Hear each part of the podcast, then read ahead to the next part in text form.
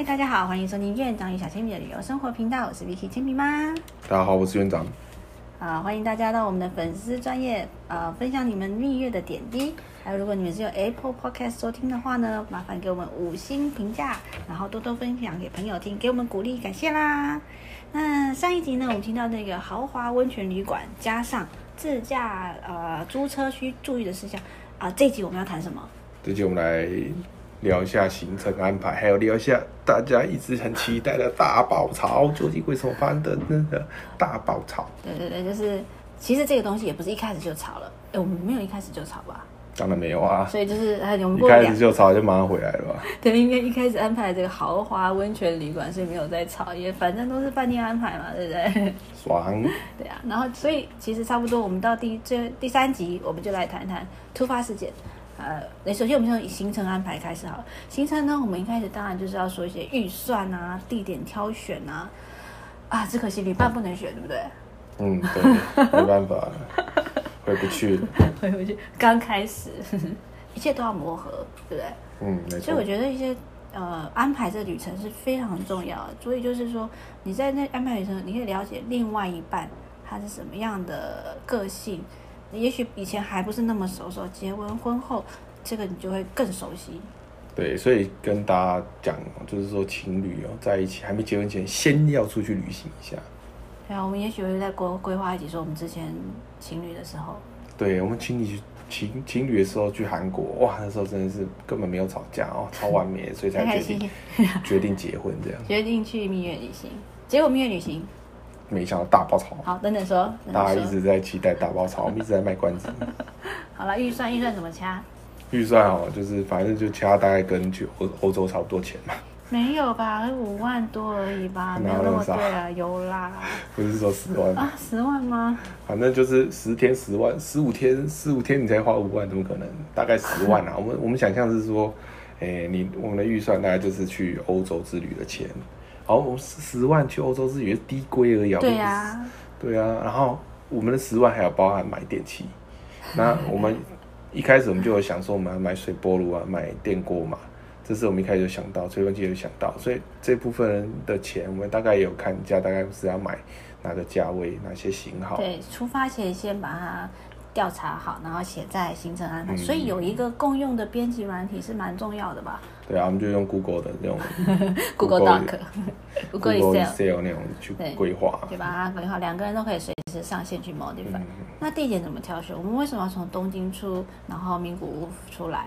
东京进去，名古屋出来哦。我记得第一集好像有稍微提到，哦，主要是因为我们东京，像煎饼妈有去过，我也有去过嘛。就想说东京呃也有玩过嘛，那再加上就是说哦，东京住宿费是比较高，消费比较高。对对对，然后也想说啊，那我们就来开车看看啊，因为就是其实我之前有跟朋另外朋友去冲绳开车过，所以基基本上在日本开车哦，因为我没有驾照，所以我也没有经验，但是我跟人家去的经验啊，所以我觉得千米妈那时候还没开过，对，但是我就跟他说啊，没关系啊，日本都还蛮好开的啦，左驾对，他虽然是右驾啦。右驾，对，它虽然是右驾，但是基本上是蛮好开的，高速公路什么都蛮好开的。然后日本人也蛮守交通规则，所以开起来是舒服的。我看我朋友开起来是舒服看的。起来舒服。那因为因为饭店这个规划，因为我们去了十五天嘛，那至少要住十四个晚上啊，十四晚跟那个住宿费加起来，其实也不不便宜吧？对啊，我们大概就是选一些什么印啊，就是哦，那在东京呢，我们是住那个什么啊？我们是住那个那个有那个每一瓶水都有他那个饭店创始人的那个 那个脸，也是那个也是那种集团系列硬系列的对吧。对对。他的那个呃提供其实房间没有很大啦，然后就是有矿泉水，免费矿泉水可以用，然后因为社长的那个头像在上面。对对对。那我们后来是越住越大啦，就是反正因为东京当然是地小嘛，所以很多就是比较比较小。那我觉得住那个印里面最好是住在金泽，哦，嗯金泽那个印好大，，对还有还有很棒的空气清新机。对对对，对，那基本上我觉得就你行程安排，你住宿的话，就是看这种在车站附近的什么印，那它基本上的不会太贵，可能就一千多块一个晚上这样子，一千到两千之间。预算抓好，然后地点选好，那个饭店那个选好，再加上一些生活的开销，大概一些留在预算上面，然后加一些呃买东西所要的花费，其实大概就是这样子去安排。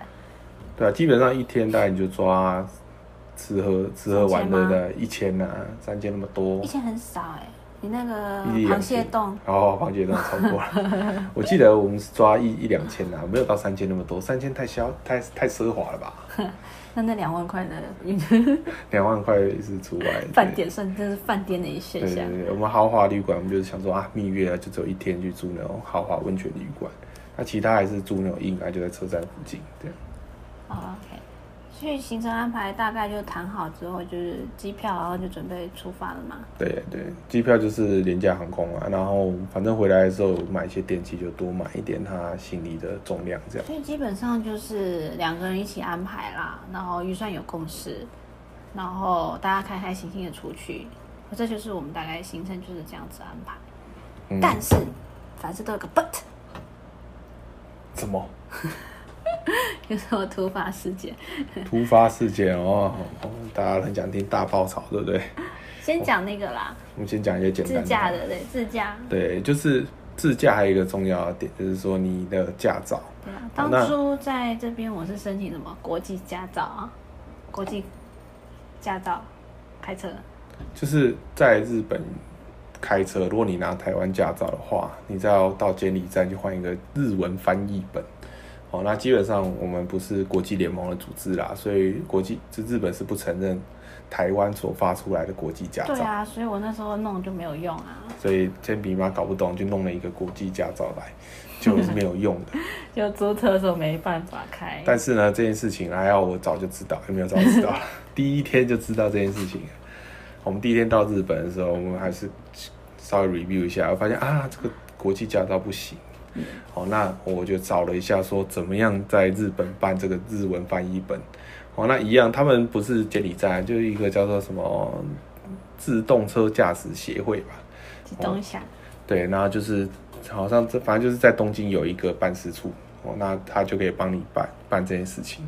但是呢，办这件事情他那个翻译本一样是翻译本，但是就是费用上，我们台湾只要翻译翻译本是一百块，嗯，在那边在那边好像要花到一千块日币吧，大概三百块，三四百可能对要两三倍，就是就是比较不合算等，，要花时间等。对，隔天才能拿，隔对天才能拿。啊，你这样你的行程就受影响啦。对，所以就是说，一定要先搞清楚哦，不要。你如果是台湾发出国际驾照，美国的可以啦哦，因为美国跟日本他们都有加入那个大那个那个什么联合国嘛，所以就 OK 哦。那台湾驾照你就用日文翻译本，所以我们就有一天的行程就变更去拿驾照。对啊，所以你你这边计划行程的时候可能要有点弹性，就是说啊，你不能一定非要去这个不行，然后如果你没去的话，你就要生气，啊，生气的话就爆炒了哦，还好那时候没有爆炒，hold 住哦 hold 住，第一天先哦 hold 住。还没有吵，还没吵。对，而且而且最重要，为什么呢？那个驾照很重要，因为那个时候我还没有驾照，老公还没驾照。对呀，什么时候考到的？哦，是小孩小孩第一个小孩生的时候才去考驾照，好路我超拖路了，拖到拖拖拖。那有什么有趣的？有趣的突发发事件，现对方你不知道的地方，神秘的技能。就有一有一我们跑去买电器嘛，那我们去买电器的时候就在结账啊，然后突然就有一个香港人哦，然后跑过来问问题哦，那他就讲广东话，就是帮我们服务那个店员，他是会讲中文的哦，嗯。就是个，但不过他是看起来就是他的中文是有日本腔调，所以他应该是日本人学中文，但是那个那个来过来那个香港人跟他讲广东话，那个服务人员就听不太懂，但是呢，铅笔妈就厉害咯，铅笔妈也会讲广东话、哦，来嗯。讲两句来听听啊，想听什么？你好你好，你好，你好，有咩可以幫到你啊？对，就是他就唔該唔該。我记得好像是问什么东西，記得是問說他要怎麼把那個東西寄到那個呃行李櫃那個機場吧，是不是？嗯。然後還說這有沒有貨啊什麼的，反正就是一堆問題。对，然后铅笔嘛就变成广东话跟中文的翻译，就是把这个香港人讲的广东话翻译给这个中这个会中文的服务人员听，然后服务人员再跟他讲，他再用广东话跟他讲。对啊，其实就是等于好像我在香港或者是怎么样，我就直接翻那个过去，还蛮也。是好事一件啦。对，然后后来呢，后来那个后来那个服务人员，就另外一个服务人员也会讲中文，哦，那就跟他讲说，哦 刚刚那个人讲什么，然后那那个服务人员就说，哦，他可能是讲广东话吧，这样对。所以那时候觉得厉害，哦，还蛮厉害的，因为就是一般的我们以前小时候看什么港剧或者是港片，可能也只是讲一些雷吼雷吼啊，对呀、这种的，那种简单的广东话，竟然还铅笔妈可以跟人家对答如流，我觉得其实我也是从那个小时候看港剧开始啊，然后开始啊听那个粤语歌，然后慢慢的就听得懂啦，是 Tim 是孔比较比较是这样子啦。然后遇到国外的时候怎么办？你就是要开口说，你才能够帮助人家，可以帮助自己嘛。所以就开口啦，就不要犯错，呃，怕犯错，对？我觉得就是你在国外旅行的时候，就是呃，第一你你多一种语言就是不错的，然后第二个就是你要敢开口讲，对吧？嗯，没错。接下来终于要讲什么了？好，长大泡澡好了。好，我们先说这个时候是什么时间点开始的这个时候是我们那个行程大概到尾巴的时候，？shopping 行程买了没？还没还没。对。然后发生了什么事情？然后是这样子哦，这个事情要你来讲，我来讲。我先开头好了。嗯，呃，我就先说，我们刚刚一开始说行程安排，就是一开始我们就会有一个预算的这个限制嘛。现在想想想，预算就是你就是要花在预算内啊。假设我们预算十万好了，所以你这个整个行程你就是要 within 十万嘛，就是你要包含在里面啊。结果啊，那天我们大概旅行到不知道第几天，进港了吗？还是还没有？在名古屋的时候了。名古屋哦，其实已经接近尾声，三分之二大概可能都过了。我问一下院长说，哎，我们现在花费多少？因为每次都看他那边记账记账记账，他的那个 A P P 软体一直记记。结果哎，他现在花费剩多少？哎、我不知道哎、那你还记什么东西你知道回答。？report 可不可以拿出来拉一下？后来后来因为其实我根本没，我我有在记账，对，很认真。我每一笔都有记，但是呢，但是我根本没有去去看他到底我们都花了多少钱。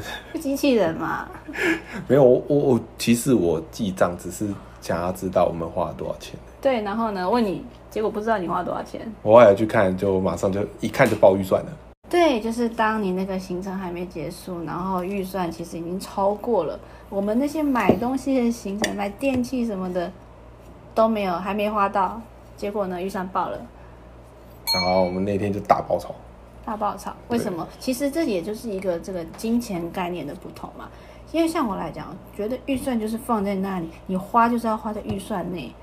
但是我认为院长好像不是人，你认为预算是什么？哈哈，预算就是预算呐、就是预期的花费哦，就是预算嘛。就是基本会花到的，但是你就基本上一定会花到十万，但是能会不会往上加不一定。就是实际上就是不一样嘛，所以预算跟实际就是不一样嘛。你预期 ex ex expect expect 跟你 actually 就是不一样。对啊，但是你要那个 要 balance 的话，你当然是要 expect 等于 actual 啊，对不对？硬熬，现在是院长硬熬。院长硬熬，对没有，我觉得，我觉得，我觉得现在的重点是这样。现在重点就是说，我觉得重点并不是说啊预算的问题，而是说，因为我一直在记账，预算很有 问题啊所。以煎饼妈会觉得说，煎饼妈会觉得说我好像有在控制预算，对啊，感觉超精明的感觉。事实上没有啊，我只是想知道我花多少钱而已。对，但是你他不知道，他要到旅程结束的时候才会知道，所以你可能预算十万，然后回去记账发现二十万，不能去欧洲算吗？没有，我的意思，我我是在想要知道我们花多少钱，只是说我没有说，我我没有把我们花的钱跟每天的预算要连接起来而已啦。那什么时候连接？就你问我的时候就连接了，当个铃。然后他就大爆炒了。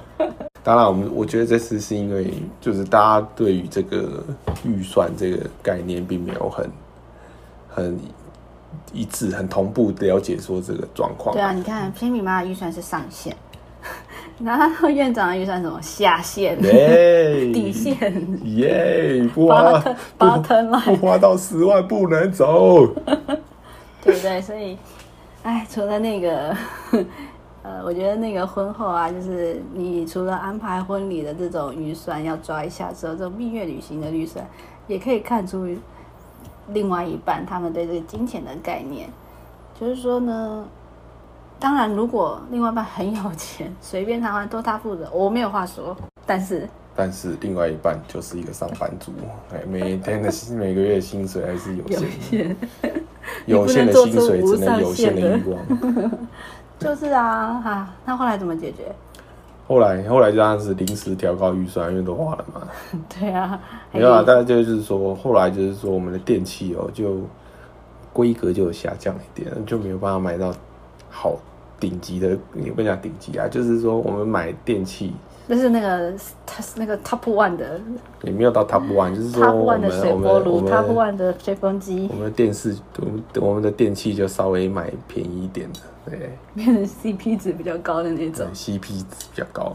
反正就是这样啊，就是你先前了解，总比之后了解好，不过总比你那个过一阵小孩生了，那也是一个问题啊。那个坐月子啊，还是什么消费预算啊，那些也是很高啊。所以我跟你讲，之后我就改变了我的，我完全彻底的改变我自己，我就不再记账了，不是这样吧？就不记账，就不会让人家觉得说你你有在你有在在关注这个金钱，关注这个预算啊，不记账就这个账就不干你的事啦。哎，其实不是这样说。好了好了，那我们现在就来整理一下一些重点，就是说我们如何避免这种旅行中的大爆炒、蜜月，特别针对蜜月。我觉得就是说，如果说，我觉得自由行这是一个很容易吵架的哦。那一定要，我觉得避免方法最简单就是跟团啊然后蜜月跟那种豪华团，对啊，对啊，豪华团。那蜜月就是大部分的选项就是两个嘛，欧洲团啊，跟那个海岛团嘛。对啊，那你就你有北海道啊，哦，有了，也是有北海道高级团，反正就是你跟团，那你的团费就交了，那你什么事情就导游按照着。导游的行程嘛。对啊，那你购物就是说购物就是你行程上面你的钱都付了，所以你不会说额外多吃了什么东西而去报预算，不会说不会说爆太多。对，不会去这边吃什么螃蟹冻啊 那种吃那种高级货，而去压缩到你后面的预预算。对，因为你你你跟团嘛，所有团费都已经包在里面，所以你额外就是说你你你要看的预算就很比较少，再有就是你自己买东西的预算。当然这样子就比较不容易吵架，而且行程上有时候大家会有一些分歧嘛，想要去那里，想要去那里。哦，那你你如果说跟团就很方便，因为你跟团就一定是去那里而。且你不能改啊，你要改就脱团啦，脱对啦。没错，但就是各有好坏啦。像我们自由行的好处就是说，有一次我，也就是我们在静冈，我们有去那个山上的那个那个湖中车站嘛。那后来其实，在山上玩到大概快晚上的时候下来，啊，其实那段山路大概开一两个小时左右。诶、山路跟下山的路啦，哦，不是全部山路开一两个小时太累。但是下来的途中也经过一个城镇，然后就看到，诶、那个地方怎么亮亮的，很酷。结果后来发就就就想说啊，那我们就绕过去看一看，因为开车嘛就很方便，那就跟着那个往那个亮亮的方向走。结果它就是当地城镇的一个小公园，然后那个小公园就是有装饰那种圣诞的灯饰，就很漂亮啊。那个时候就是说你跟团比较难发现这种景点嘛，那你开车就很方便，看到这个景点，哎，如果时间有还有充裕，那就稍微绕过去看一下，那就是一个意外的收获。它那个小公园其实灯饰布置很漂亮，又没有人，不会像一个观光景点人山人海，然后就是觉得这是一个自由行有一个很棒的地方啦。对，当然就是大爆炒的风险 也会比较高。所以呢，建议如果是自由行的话呢，安排的天数不要像我们一样这么多，对对，你就是说哦，十五天好像真的有点多对，太多了太多了。五到八天，就是十十五天呐、你每天超支一千块好了，你最后十天要检查的时候，你已经超一万块了。一万块还好，你每天超支两的就报两万了，对对对，所以就五到八天，我觉得干脆三天两夜就好了啦。你就那算什么蜜月？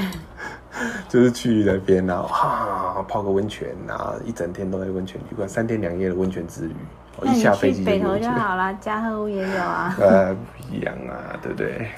好啦好啦，就是我觉得就是十五天是算比较长的，我觉得大概如果说像我们这种日本自由行，然后又把想把它硬要把它弄成蜜月的话，我觉得对了，八五到八天或十天才 OK，十五天已经到两个礼拜了。对啊，那我觉得第二个建议就是，嗯把那个金钱这个管理这个 budget 的部分啊，这预算的部分啊，交给对这个数字有比较敏感的人去处理。啊，简单来讲是不要给老公管了，我老公都很随便的，老公就拿着钱，哎，有钱就花。他没有到有钱就花、啊，我们只是说，哦我们注重体验，好不好？对，花了，但是就是你不知道花了多少体验是美好的。卡尼冻、螃蟹都好好吃，这样子。螃蟹冻吃完就爆预算了，对，螃蟹冻是蛮比较贵的，不关螃蟹冻的事情啊。好吧，反正就是就是，要不然就是说你你不要在那边记账，旁边你老公一直在记账，就觉得说好像有一个人在看钱的样子。好像很可靠。对，不要记账，不要这样，老公千万不要记账哦，不要拿出点 A P P 来 记多少钱。我觉得不要说老公，搞不好就是老婆也会这样，所以就是说给个专业的啦，就比较专业，相对来说对数字敏感人去处理它，嗯，或者大家都很可靠啊，或者？是说定预算的人就去看，就去看看那个消费，对，去管那个支出，这样这样比较好。对，不要说老婆定预算，或者说老老公管支出。或者说每天就发一个零用金，放一个皮包里面，那个皮包像零钱包，就是一天一千块，花完就没了。花完就只能吃便利商店。主要是因为院长每天都买宵夜，每天都去便利商店宵夜，那个这个不在我们的计划内。所以一直说这个宵夜包预算哦，呃，对，你看你每天晚上知道，又有啤酒，又有宵夜，没有那么多了。好啦，第三点就是找一个停损点。如果真的呃大爆炒了，大家都生气了，大家都不想讲话了，那我们觉得就是设一个停损点，比如说给对方大家都一点空间，大家冷静一下，或者说有人走出去便利商店买点啤酒小菜回来，对不对？就我想就是听说你就是说哦，老公你就低头就对了。I'm sorry。不行，我觉得还是要先冷静一下再低头。你没有那个冷静期，你没你没有办法冷静，你还是会在那个上面。对啊，对啊，冷静一下。那我觉得就是因为在外面嘛，出门在外啊，旅行嘛，就是争执难免有啦。那大家就是，诶、稍微争执一下啊、然后可能大家冷静一下啊，去喝个饮料，喝个啤酒，就结束了。不要把这个旅行哦一直吵一直吵，这样很不好的。对啊，开开心心出门，平平安安回家，不要千万不要把另外一半丢在路旁，哇，这样还蛮危险的。嗯，对。好了，大家对于东京名古屋的旅行呢，或者是我们这种蜜月之旅的规划有什么共鸣？还有什么想听的、想说的？欢迎到院长与小铅笔的 FB 粉丝专业按赞、留言、分享哦。下一个专题呢，我们会谈到游轮之旅，耶、欢迎继续 follow，拜拜。